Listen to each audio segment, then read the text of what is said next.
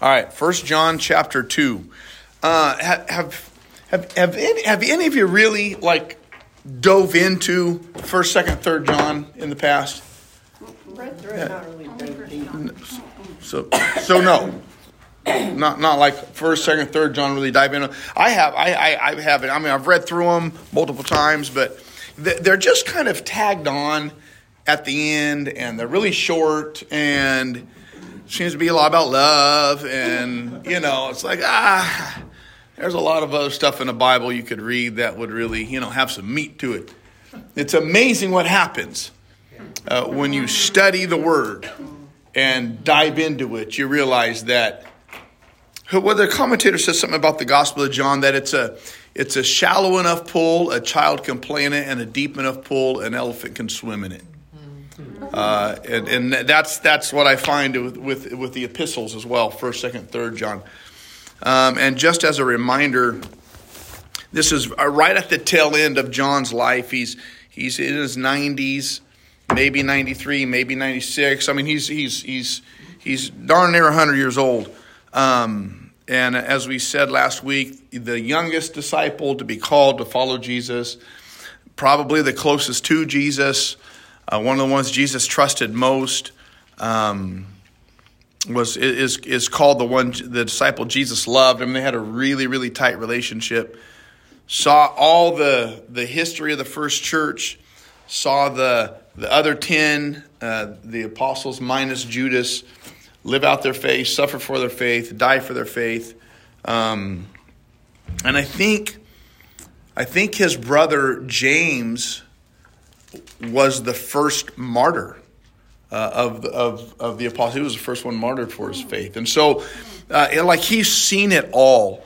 Um, and uh, when Domitian came to power as the emperor of Rome, um, he tried to have John killed too. So John was at death's door as far as being martyred, and and boiling in oil just didn't work for some reason. And uh, uh, and so that's when he was sequestered to the island of Patmos and received the revelation uh, and wrote that. So right at the tail end uh, of his life, he's he's he's let go from. Um, from Patmos and he moves back to Ephesus to live out his final days. Uh, and he's drawing all these things to a conclusion. And, um, and we said last week how, as an old man, the Christian community would, would, would gather together for to hear from the Apostle John, you know, the old guy, the one that's been there with all this history, to hear what profound thing he would have to tell the church. And what was it that he told them? Do you remember? Yeah, dear children, love one another. And these throngs of people would gather thinking they're going to hear this great, you know, uh, expository message, and this little frail old man say, Little children, love one another, and then just walk out. And, uh, um, and as you read the Gospel of John, and certainly we get into First John and, and Second, Third John, um, that command of love is is is insanely intense and he's going to develop it a lot and keep coming back to it and if you think about it it makes sense because he was known as the disciple that jesus loved um, and and so I, I think his experience of christ's love certainly colored um, and informed how he learned to live. Because he didn't start out as a loving disciple, right? He started out as a son of thunder. Um, uh, that was he and his brother. He, Jesus said, I think I'm going to call you guys sons of thunder, right? If you've seen The Chosen, you know how that happened. Um, uh, so he didn't start out as, as the disciple Jesus loved. He started out as pretty boisterous and, you know, probably a pretty rough individual. But I think experiencing the love of Christ totally transformed him and certainly colored everything that he had to say after that. So um, I, I, think as we go through this, you'll see, and and and today a little bit, and then in the weeks to come, I, I want you to start listening for how often John gives the command to love, uh, to love God, but to really love other people. Uh, and his model is Christ. Uh, and, uh, and he, he will come back to it over and over and over again. So uh, be watching for that. Uh, First John chapter two. Um, he got done in chapter one with um, uh, verse nine. If we confess our sin, if we confess our sins, He is faithful and just to forgive us our sins and purify us from all unrighteousness. Um, and it seems as though at the end of that part of the letter, it, it feels almost, and the danger was if you sin, confess it, you're forgiven, wink, wink, it's all good. And, and it has a bit of levity to it, like a lightness to it. Uh, and I think we all grab onto that. I mean, that, this is an important verse for us. If we confess our sin, God is faithful and just for us, purify us from all unrighteous. So, I mean, I don't really want to sin all the time. Sometimes I do, but if I do, I'll just confess it. I'll be forgiven. And it, there seems to be a little bit of um, leniency towards it. And certainly in the Christian church today, that is certainly the case. Um, and there's a, it's great that the pendulum has swung from law to grace. That's fantastic. But if we're not careful, though grace is freely given, it certainly isn't cheap. And, and, and we teeter on making it cheap. Uh, and, and so, so John comes back in this next, and, and remember, he didn't write chapter one, chapter two. He's just writing a letter. And so when he gets to this point in the letter, again, what are his first three words in, in verse one there? My dear children. And it, it's, he, he's not being demeaning. It's like, oh, you little kid. Like, he's old. Uh, and so everybody feels like his child, you know. Um, I write this to you so that you will not sin. But if anybody does sin, we have one who speaks to the Father in our defense. And so he's th- there's two things that he's doing here. He wants to be careful that we understand. Don't be too lenient about sin, but don't be too severe about it either. The danger is if, if we approach sin with too much leniency, it's as if it's not that important. God's going to forgive. We confess that God forgives us. It's no big deal, which really makes grace cheap. Although, if we create, if we treat sin too severely, then uh, we live in fear of of of our own failure, uh, and God becomes this cosmic judge who is out to nail us every time we screw up. And so uh, John wants to wants to walk this line in saying it's serious, but there's a solution. So uh, we would be wise to hear what he's saying. Let's not be too lenient about sin, but let's not treat it too severely either. It has been treated severely, so we don't have to be the ones to suffer, but let's not be lenient about it either. So that's why he says, I write this to you so that you will not sin. End of discussion. He said, take this seriously.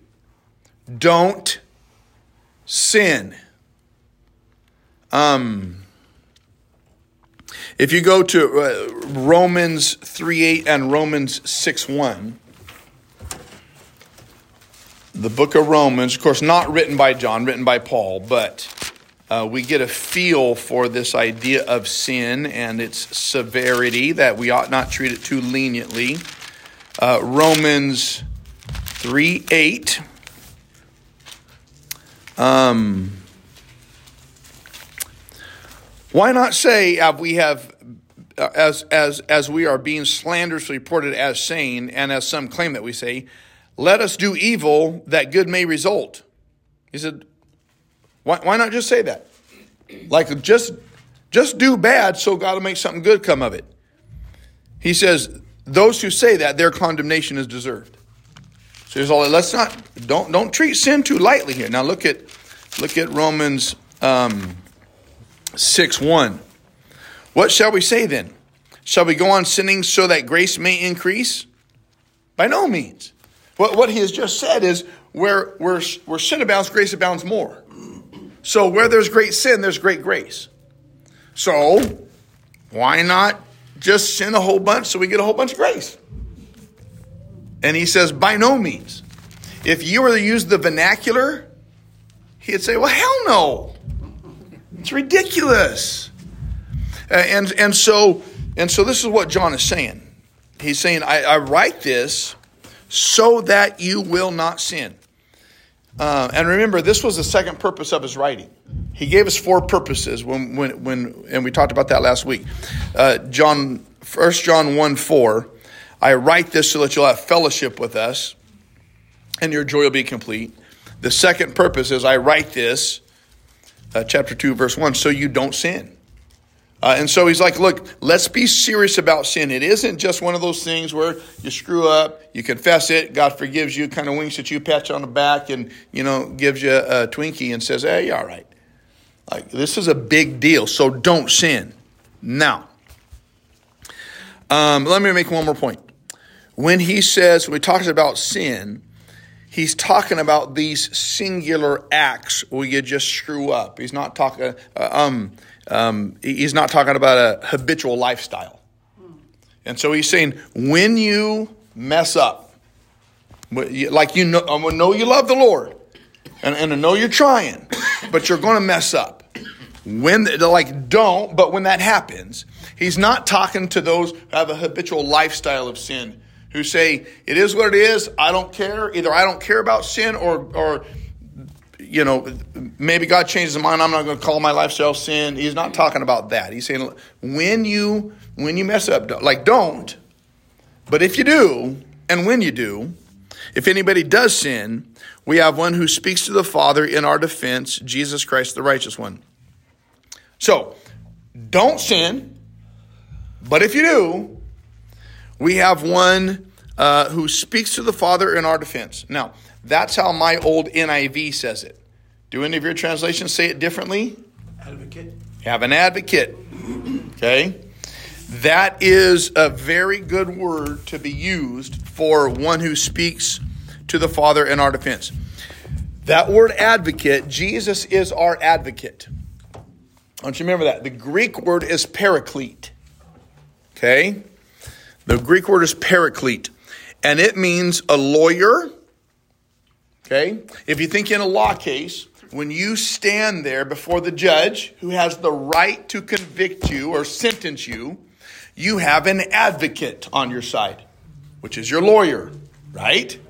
So he's saying, when you do sin, we have an advocate who speaks to the judge on our behalf.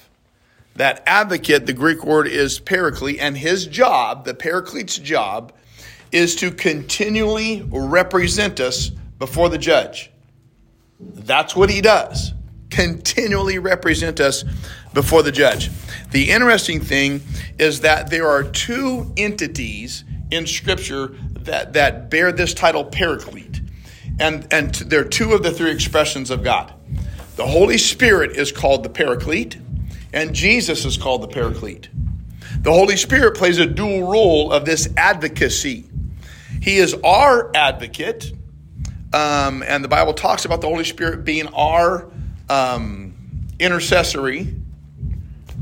Um, but he is also the paraclete for Jesus to the world. The Holy Spirit is the advocate for Jesus to the world. If you go to John 16, verses 7 and 8, the Holy Spirit's role, one of the Holy Spirit's roles, not just to be our advocate, uh, but also uh, John 16, verses 7 and 8. Uh, where's here it is.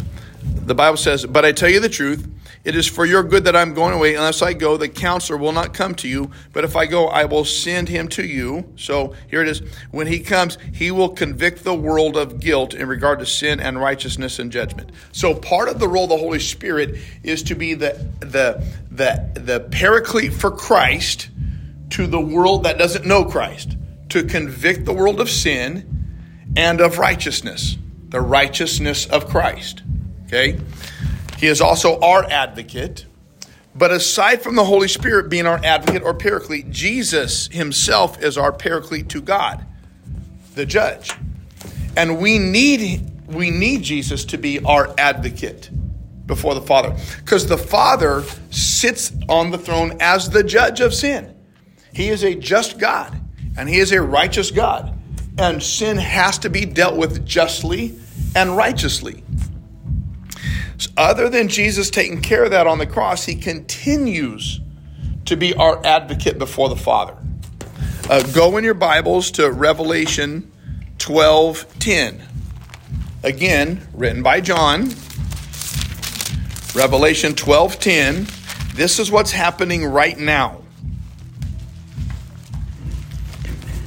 And when I heard a loud voice in heaven say, then I heard a loud voice in heaven say, Now have come the salvation and the power and the kingdom of our God and the, uh, the authority of his Christ.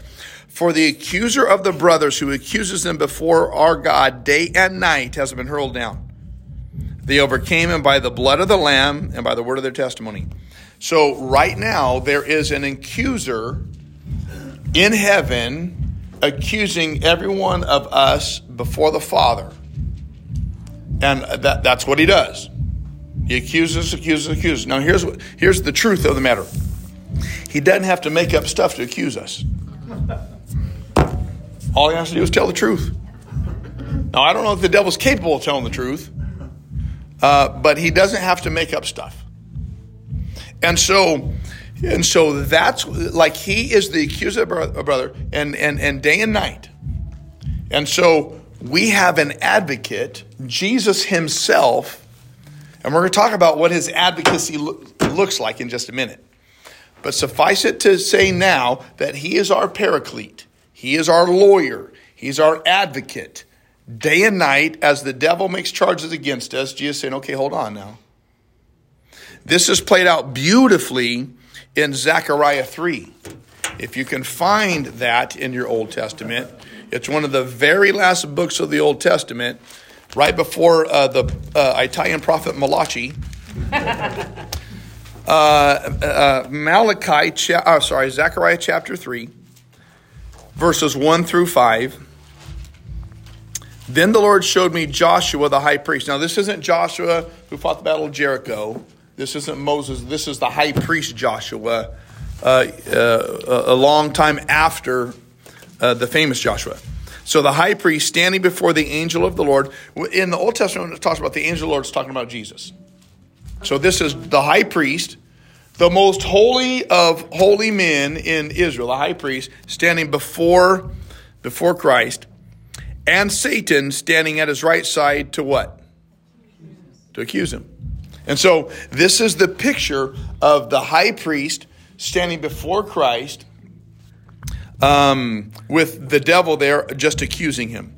The Lord said to Satan, The Lord rebuke you, Satan. The Lord has chosen Jerusalem. The, the Lord who has chosen Jerusalem rebuke you. Watch this. Is not this man a burning stick snatched from the fire? He said, Yeah, this guy was probably headed for the fires of hell. Left to himself, he's, he's in a fire. He's like a burning stick that I plucked out of it and saved him. That's what he says about the high priest.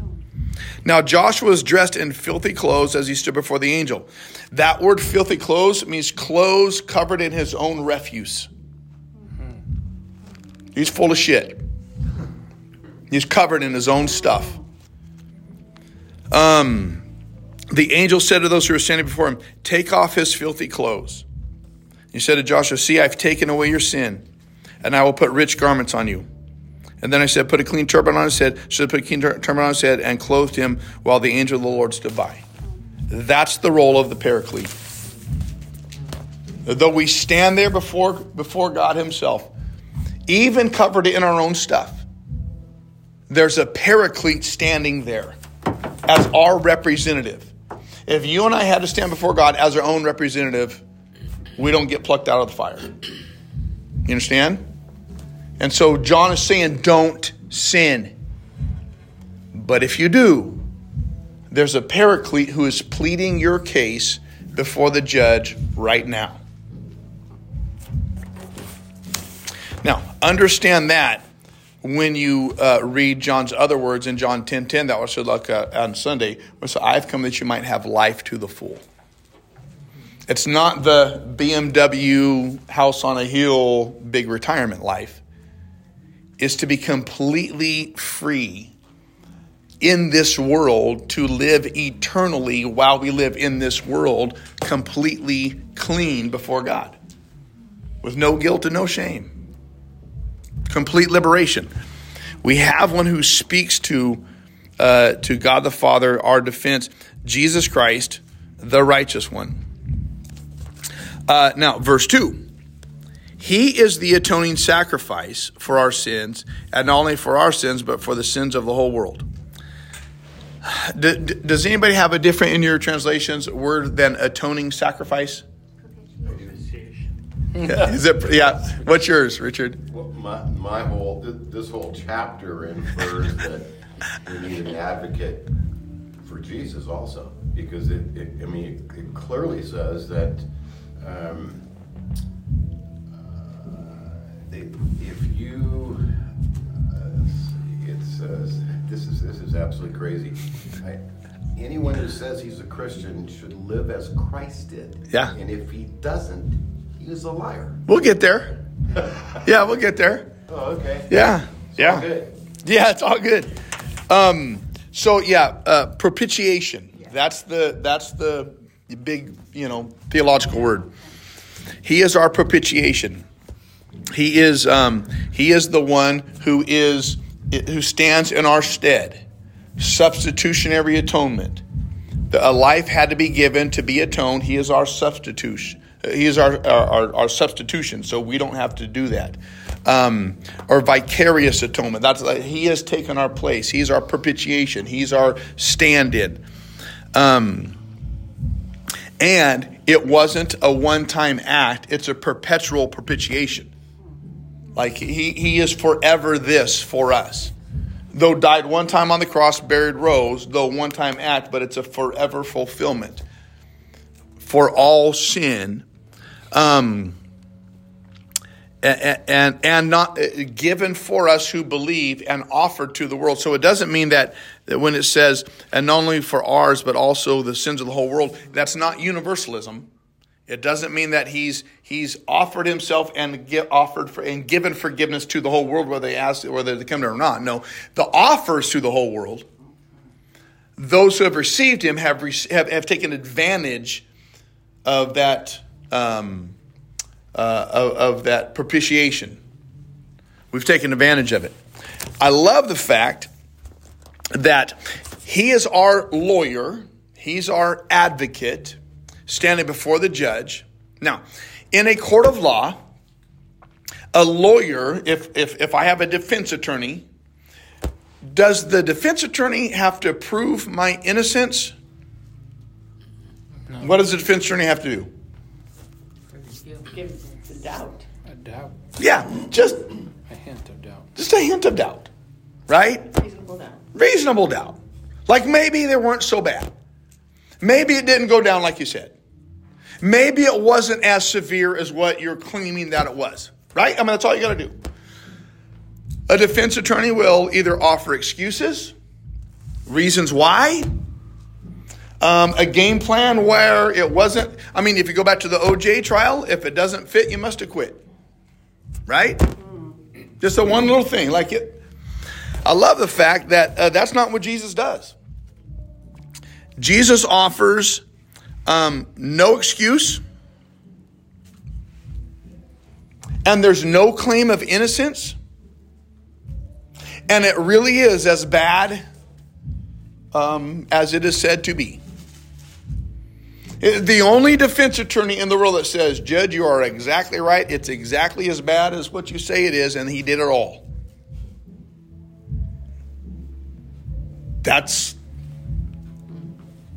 like he doesn't pull punches. He doesn't. I was reading it eh, eh, eh, way back in the day. There was a little tiny book called The One Minute Manager. Do you ever remember that book, The One Minute Manager? Munger? One of the things. Talked about his author last week. Yeah, yeah. So one of the things that the One Minute Manager said in that book was when you're leading people and they really screw up, the, the, the great thing to do as a manager is to explain that they screwed up, the mistake they made, put your hand on their shoulders, you explain to them so they feel it and make it very, very plain. It is as bad as what you say it is. So they feel the weight of what they've done. Because then you can say, and this is how we're going to work together and fix it. Because they can't feel the liberation of the grace of a benevolent boss till they feel the weight of the failure. And they said, rather than bosses try to make people feel okay, like it's not that bad, we'll work it out. No, no, let them feel the pain first. And, and th- that's exactly what, what Jesus does before God. Oh no, it's, it's that bad. Um, and, and, and his defense is not our innocence. His defense is not our excuse. His defense of us is his life. It is exactly as bad as what you say it is, Father. And their, as their advocate, I'm advocating for them based on my blood. Because they are as bad as what you say they are.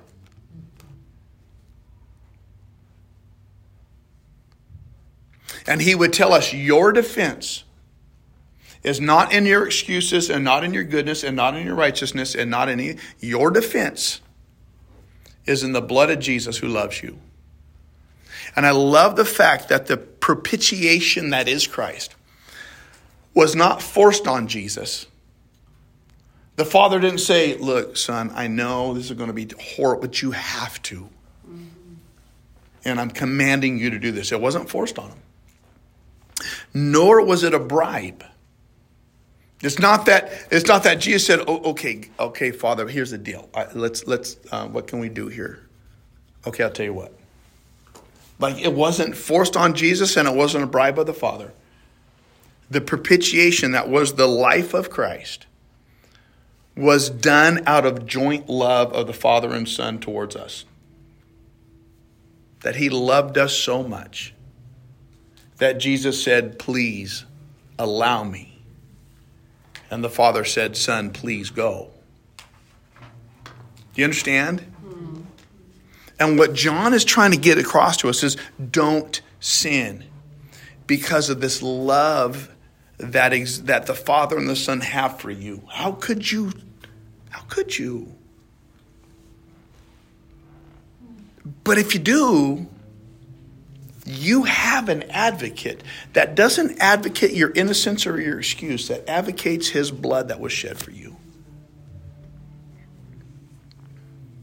And that's going on 24 7 for you, for me, for us.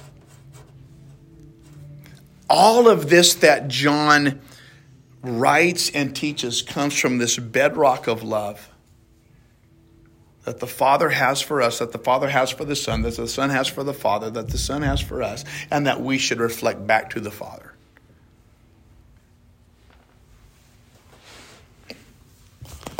We good? That's verse 2.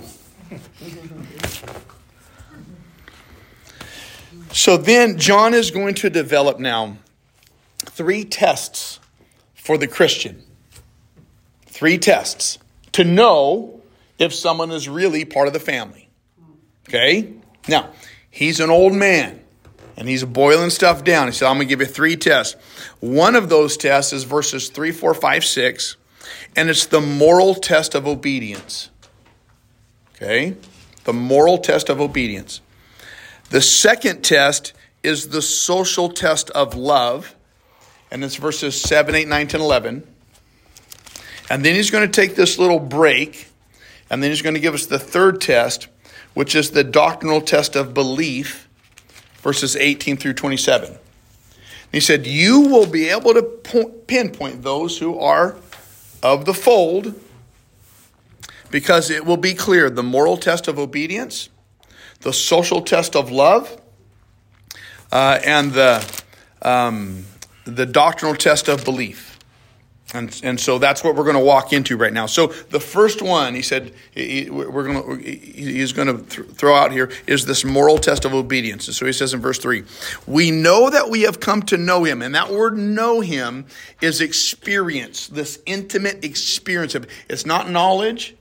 It's not just knowledge. It's just not intellectual stuff.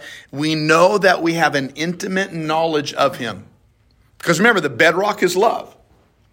Uh, and, and so we know that we have an intimate experience of him if we what? If we obey his commands.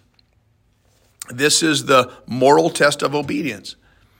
The man who says, I know him, I, in other words, I have an intimate experience with him, but does not do what he commands is a liar and the truth isn't in him.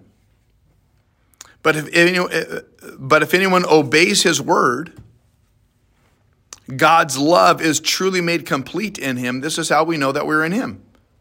Whoever claims to live in him must walk as Jesus did. What he's saying is this that an experience of God will be seen in the living out in the flesh. Like the, the, the our words will be proved by our, our, our way of life. And, and we can't get around it. He says, if you have an experience of Him, your walk will look profoundly different than those who don't. And if it doesn't look different, you need to consider do you really have an intimate relationship with Him? This is what He's saying. Um, and those who claim to live in Him must walk as Jesus did. I mean, think about it. If, if, if we say we live in Him, how can the walk be different than Him? Right? And so he's saying, look, it's real easy to tell if someone's part, if someone really has a, an intimate relationship with Christ, they're, going to be pretty, there's going to be a lot of similarities between them. They're going to look like him. They're going to walk like him.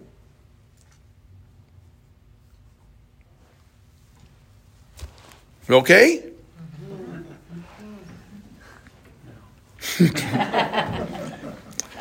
uh, and so then he says there's this social test of love.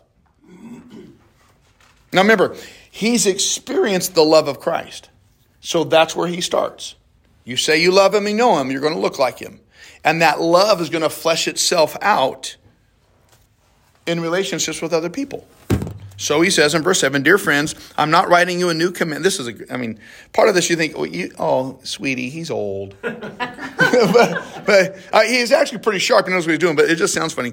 I'm not writing you a new command, but an old one, which you have had since the beginning. This old command is the message you have heard. Yet I am writing you a new command. it's like, wait, what, is it old or is it new? Uh, its truth is seen in him and you because the darkness is passing and the true light is already shining. Let me just go back to verse 7. I'm not writing you a new command, but an old one, which you have had since the beginning. He's saying this command to love, he's going to say this, this whole command is the love command to love people. He's saying it is not new at all. Go to John 13 34. The Gospel of John, chapter 13, verse 34. Um, this is Jesus talking. A new command I give you love one another as I have loved you, so you must love one another. By this, all men will know that you are my disciples if you love one another. He's saying you got this from the very beginning with Jesus. And this actually goes back to the Old Testament because in Leviticus it says, love your neighbors yourself. So this ain't nothing new. So you've heard this from the beginning. 1 John 3.11, this next chapter, we're going to read um, next week. This is the message you heard from the beginning. We should love one another. And so he's like, look, this isn't a new command. You've heard this from the very beginning. This has been God's standard from day one. Love one another. It's an old, this old command is the message you have heard. Yet I am writing you a new command. So the newness of the old command is the elevation of how Christ loved. The old command do unto others what you want done unto you. Jesus' example of love is to lay down your life and die. So it's an old command fleshed out in a new way. It's Jesus washing his disciples' feet in the upper room before the Last Supper. It's Jesus hanging on the cross, Father, forgive them. They just don't know what they're doing. It's the old command of love fleshed out in a brand new way. Like he takes it to the nth degree. And he said, that's the new part of it. You've heard it said, you know, love your friends, hate your enemies. I say, love your enemies and pray for those who persecute you. And, and when you pray for those who persecute you, what Jesus means is pray that God blesses them so much they won't have time to even think about you. Don't pray that they change. Just pray that God blesses them so much. Uh, and, and, and so he said, this, and he says, I'm writing you a new command. Its truth is what? Known? The truth of this new command, the elevation of love, how we're supposed to love each other, is known, is studied, is discerned, is what? Is seen in whom? In Him. In Him first. So, so what you've seen in Christ, this is the new elevation of how to love people. And you love people like Jesus loved you. Now, previous to this, this was the injunction of the husband to love his wife. Right? Wives, respect your husband. Husbands, love your life like Christ loved the church and gave himself up for it. Now, according to John, the expectation of every Christian to love every other Christian the way Jesus loved us. Like, this is an elevation of love we've not seen before. And honestly, if we could love people like this, we wouldn't be fighting with each other. And just maybe, if we love people like this, the world out there who doesn't know this type of love would want to come in. Because the darkness is passing, the true light is already shining. Anyone who claims to be in the light but hates his brother is still in the darkness. Whoever loves his brother lives in the light, and there is nothing in him to make him stumble. But whoever hates his brother is in the darkness and walks around in the darkness. He does not know where he is going because the darkness has blinded him. Here's how I understand this. Now, he's using pretty strong words, hates his brother. That, I mean, those pretty strong words. But here's what I know I think we often misjudge others because we have ill will towards them. We don't have ill will towards them because we misjudge them. Let's understand this. We misjudge other people because we have already have ill will towards them. If I had no ill will towards anybody, I wouldn't misjudge anyone. Do you understand? So the reason that I misjudge people is because I already have, have harbored something in my heart against them. And because I've harbored something in my heart against them, I have I, I, I misjudge them. And what he is saying here is don't have that in here that makes you misjudge them out there. Because when that's the case, you're not walking in the light of the love of Christ. Right? That's what I'm saying. Like you, you, initially, you look at this thing, eh, that's pretty simple, but you get into it. he's he's calling for some pretty, for some pretty mature living, and then he fleshes it out here in this next section. He's going to talk about children and uh, fathers and young men, and so his order is a little bit different because the chronology should go children, young men, and fathers. Okay? So let's understand what he's saying here. He's talking about children, young men, and fathers. Okay? He's not talking about literal children and literal young men and literal old men. He's talking about spiritually.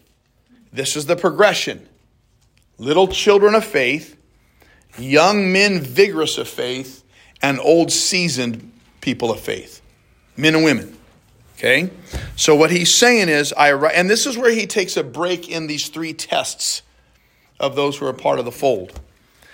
He says, I write this to you, uh, or I write to you, dear children, those substitutes for young in the faith, brand new in the faith, or just those who haven't grown up in the faith, because your sins have been forgiven on account of his name. Let me just read the whole section and we'll go back. Verse 13, I write to you, fathers, because you have known him who's from the beginning. I write to you, young men, because you have overcome the evil one. I write to you, dear children, because you have known the Father. I write to you, fathers, because you have known him who's from the beginning. I write to you, young men, because you are strong, and the word of God lives in you, and you have overcome the evil one. So he says, I write to you, children, I write to you, fathers, I write to you, young men, I write to you, children, I write to you, fathers, I write to you, young men. Okay? Uh, and so he addresses each of the three uh, groups two different times and says very similar things.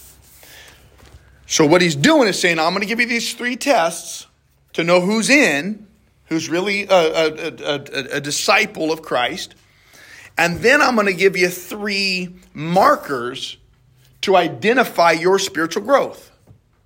And so the first one he deals with is children, verse 12 and verse uh, the end of verse 13.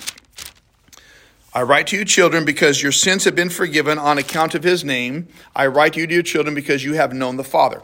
What he's saying there is this is directed at those who come to know Christ, who experience the freedom and liberation from their sin, who are joyfully related to the Father and experience forgiveness. And they're like, this is great. You know what it's like when you first accept Jesus? Like I don't I don't have to be religious. I can like He's forgiven me and it's just, it's new, it's fresh. Oh, this is, I love grace. This is fantastic. I love the, this mercy thing. Keep that one coming. I can't imagine being forgiven. I don't have to like jump through hoops. I, he's like, I'm writing to you because, because you know the Father, you know His love for you. You've been forgiven in kind of His name. Like, this is good. So then let's go to young men 13 and 14. I write to you, young men, because you have overcome the evil one.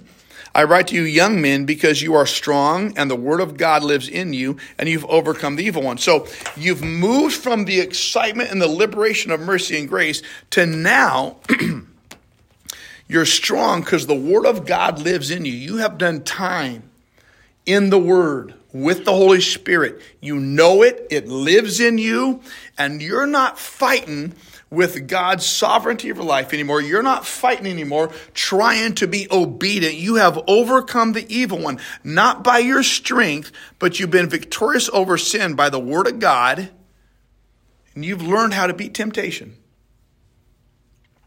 And, and it's not that battle all the time anymore. You've done the battle. You've been overwhelmed with mercy and grace, and you've dove into the Word. And so now, when you face temptation, you combat that with the Word of God, which is exactly what Jesus did in the temptation. Right? Man shall not live on bread alone, but by every word that proceeds from the mouth of God.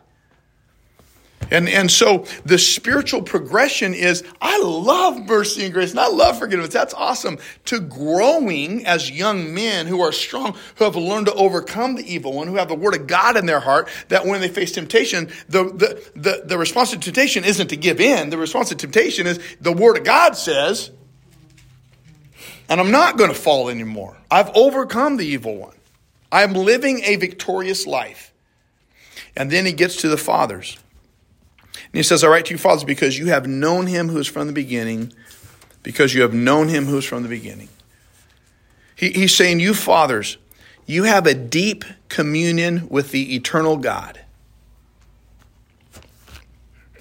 There's a, there's a, you, you, you matured men and women, you have a deep communion with the God who has been there from the his sovereignty, his plan, his presence, you know him. And you know he's been there from the beginning. You can look back. You got longevity in your life and your faith where you can look back and say, God, again and again and again and again and again and again. And I'm living in this life of I just I just I look back at his faithfulness. He's always been there. I don't doubt it anymore. I don't struggle with it anymore. Like I've got this. Now you can imagine John, 90 plus years old, who's walked with you can imagine what he's talking about. Right? And so he does a great job of giving us a matrix for ourselves. So he's not talking about our age chronologically, he's talking about our spiritual age. And it's a great discipline to go through this passage and say, okay, what am I? Am I a child still? Have I grown to be a vibrant youth? Or am I living that life of celebration of who God is? And this, the struggle is, is I just can't wait to get to heaven and live this thing out, man. Do you, you understand what I'm saying? And wherever you are, you know what your next step is. And this comes from this old man John who has lived it, who's who's like, you know, I, I've know I know the God who was there from the beginning. He was my best friend. And and and my next step is eternity. Uh, it's just beautiful. It's just beautiful. And so then he, before he gets to that third test, he gets back to verse 15 now. Don't love the world or anything in the world. If anyone loves the world, the love of the Father is not in him. For everything in the world, the cravings of sinful man, the lust of his eyes, and the boasting of what he is he has and does comes not from the Father, but from the world. The world and its desires pass away, but the man who does the will of the Father lives forever. Do not love the world or anything in the world. That reminds me of Matthew 6:33. What's Matthew 6:33 say?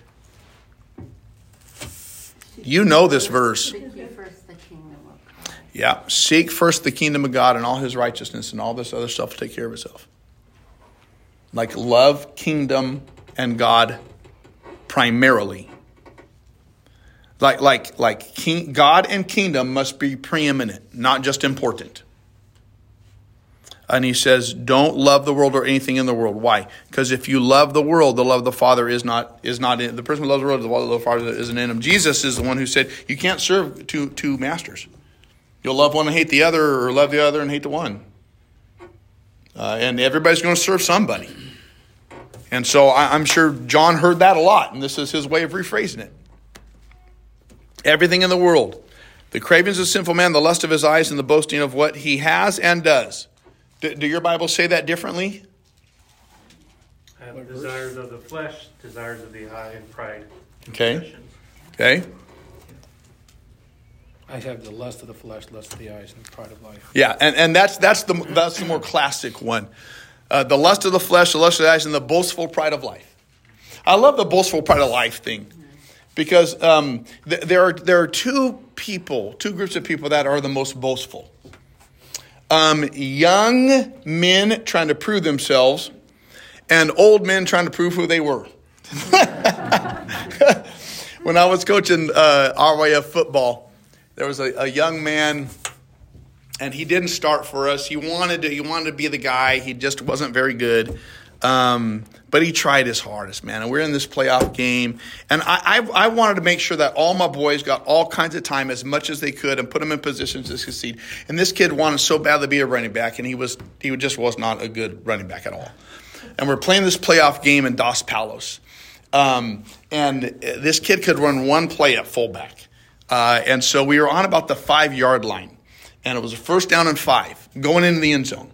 And so I put this kid in, and we run this one, we were the, bend play, and he picks up a yard. I'm like, man, I tell my quarterback, run again.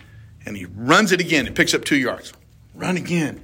He runs it again, picks up one more yard. And it's fourth and one on the goal line, and I'm like, I'm gonna get this kid a touchdown. I, I'm, I'm, we're committed. I'm like, I pull my team together. I'm like, look, guys, here's the deal. We got one yard. We gotta punch this in, man. This is like, let's do this for each other. We gotta get the, like linemen take care of business.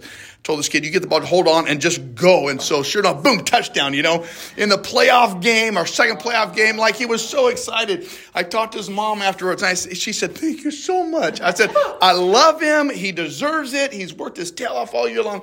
I said, "Here's what's going to happen." He's going to be an old fat bald man telling the story when he scored a touchdown in a playoff game when he was in fourth grade. You know, it's just it's the boastful pride of life. Man, I'll tell you when I was young. You know, I mean, I get it, I get it. Um, but but this is what he's saying. Like everything in the world, the lust of the flesh, the lust of eyes, the boastful pride of life. These were the same temptations that Eve faced in the garden. You go back to Genesis three six. The lust of the flesh. She saw that it was good food.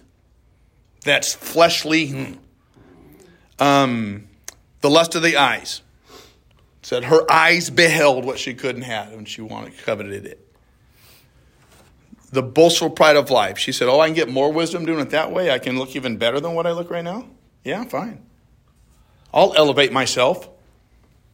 It's the same thing. This is what led, led David into sin when he was on the roof looking at Bathsheba, the lust of the eyes, the lust of the flesh, and the boastful pride of I need one more woman.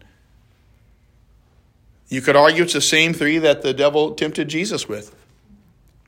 The, the lust of the flesh, you want some more bread? Look at all these kingdoms. Go ahead and get it all. Uh, and, and, and some would say that these are the three things that we're tempted with every time the lust of the flesh. There's just stuff of this world that I yearn for. The lust of the eyes is covetousness. You take away covetousness, and most sin goes away. And the boastful pride of life, trying to prove that I'm impressive. And that's one reason we talked about that so much in our men's study. I got nothing to prove and no one to impress. Boastful pride of life, I got none of that anymore. Uh, and so he's saying, you know, be, be careful how you're living there. Now, let me wrap this up. I realize I got five minutes. Um, then he finally gets back to this third test the doctrinal test of belief. Dear children, there he is again with that word. This is the last hour. And as you heard that the Antichrist is coming, even now many Antichrists have come. This is how you know it's the last hour. There is no doubt that the first church believed in the imminent return of Christ. He was coming in any moment. Um, and that still needs to be the hallmark of the church. Uh, this expectation that, oh man, I hope it's today. Get ready. Um, there's an old song from 72, I think. Maybe not that old, 74, by Sweet Comfort Band. Uh, during the whole Jesus movement, if you if you don't know Sweet Comfort Band, you need to go back and even you know the singer Bryan Duncan, he was the lead singer for the Sweet Comfort Band, um, one of the first Christian rock bands, uh, and they have a song called "Get Ready," and it's all about you better get ready right now because you get one shot at it. And if he comes back and you haven't, like you're done. It, it's a it's an incredible song. And one of the best bass players in the world. He died a few years back.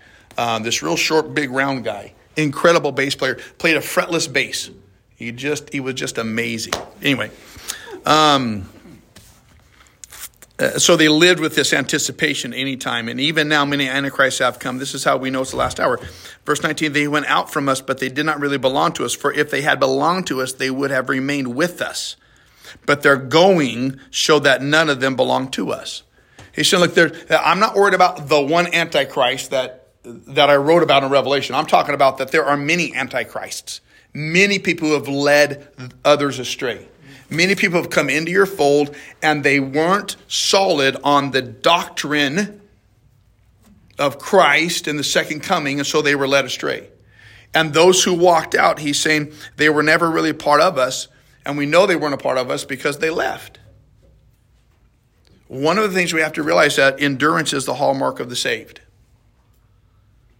Like we just continue.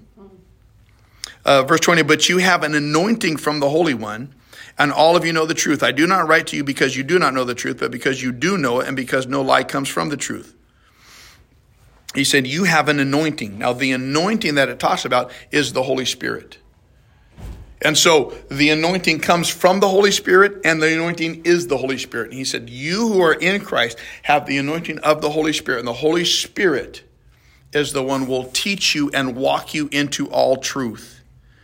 And that relationship with the Holy Spirit is the one who tells you what lies sound like so you're not led astray doctrinally. Who is the liar? It is the man who denies that Jesus is the Christ. Such a man is the Antichrist. He denies the Father and the Son. When he says the liar is the one who denies Jesus is the Christ, what he's talking about is every other religion on the planet. Because every other religion denies that Jesus is the Christ if we understand what they mean by the Christ, this hypostatic union, fully God and fully, fully man, fully human. Christianity is the only one that says Jesus, born of a woman, complete humanity, yet is God, was with God in the beginning, was God, fully divine. Every other religion, he, appeared to be human, but he wasn't. He was a man who became God, Mormonism but he was, you know, and, and, and so this, if any other religion denies this, what we call the hypostatic union, fully God, fully man, they are of the Antichrist. So don't be fooled. As nice as some of, as sincere as some of them may seem, don't be fooled. No one denies this, no one who denies the Son has the Father. Whoever acknowledges the Son has the Father. Let me just finish up with this. See that you, so, skip verse 24 and 25 and go down to verse 26. I am writing these things to you about those who are trying to lead you astray. So that's the purpose. Because there are people trying to lead you astray. And, and in verse 24 and 25 and verse 27, He's going to tell us how not to be led astray. Okay? So the first step to not being led astray is verse 24. See that what you have heard from the beginning remains in you. If it does, you also will remain in the Son and in the Father, and this is what he promised, even eternal life. So he's saying, make sure that what you heard from the beginning stays in you. Don't abandon it. What he's talking about is this apostolic teaching of the gospel. We're sinners separated from God because of sin. Jesus died on the cross for our salvation. He rose from the grave for eternal life we have to accept him as our Savior. That's the apostolic, the conservative apostolic understanding of the gospel. He said, make sure that what you've heard in the beginning stays with you. Don't diverge from that.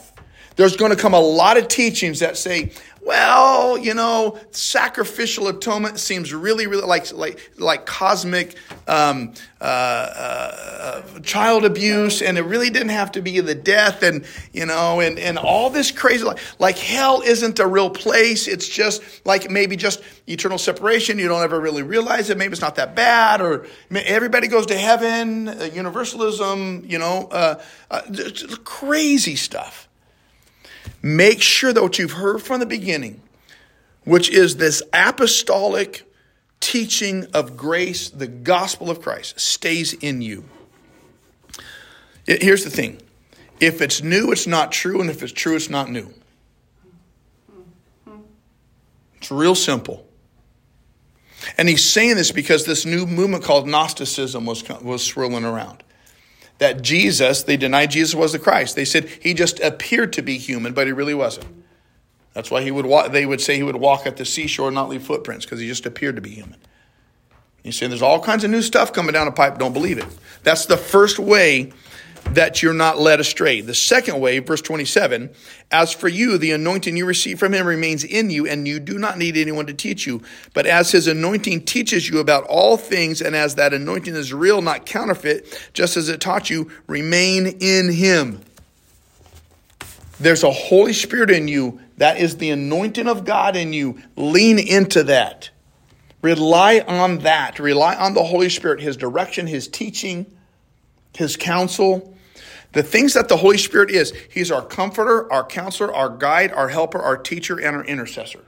Biblically, that's who the Holy Spirit is. Our counselor, our comforter, our guide, our, our helper, our teacher, and our intercessor. Lean, he said, you have that anointing. Lean into those things. You don't need all these other people and systems to be your counselor, your, your, your comforter, your, your helper, your teacher. You don't, you need the Holy Spirit. And when you lean into the Holy Spirit and keep the, the, the, the, the apostolic gospel in place, you will not be led astray. And the last words of verse 27 remain in him is more of a command than a tagline. It's, it's, you remain in him. Then he wraps up in verse 28 and 29. And now, dear children, continue in him, so that when he appears, you may be confident and unashamed before him at his coming. If you, uh, if you know that he is righteous, you know that everyone who does what is right has been born of him. What he, he says at the end of verse 27, remain in him. At the beginning of 28, continue in him. Why? Why? Why continue in him? So that when he appears, because they're expecting him to come back, and when he appears, you may be what? Confident and unashamed. Because it's like he's saying, look, he's coming back and you're going to face him. And do you want to have to face them as one of those with their tail between your legs, thinking, oh, sh- I wish. Or do you want to have this confidence and unashamed faith, like, I knew you were coming, and, and, and I'm living? I mean, like, uh, I know I'm a sinner, but I'm forgiven, and, and I'm, I'm, I didn't stay a child. I was growing. Do you understand what I'm saying? He says, so continue in him. So when he shows up, you got some confidence. You're not ashamed. You're not ashamed of the last 20 years. You're not ashamed of the last 40 years of your faith. Like you can say, hey, you know, man, it's good to see you. and if you know that he is righteous, you know that everyone who does what is right has been born of him. Here's the deal Religious experience is valid only as it results in obedience and morality. Religious experience is valid only as it results in obedience and this change of lifestyle, which is one of the tests he told us about, right? Mm-hmm. Any religious experience that doesn't result in obedience and this change of lifestyle is a false experience. That's what John's saying. So, that's First John chapter 2. There's a lot there, isn't there? that old man had still stuff to say. yeah, sometimes I wish he would just would have wrote down, "Dear children, love one another," and just close the book. Maybe he used up all his words writing this, so that's all he had left to say. I don't know.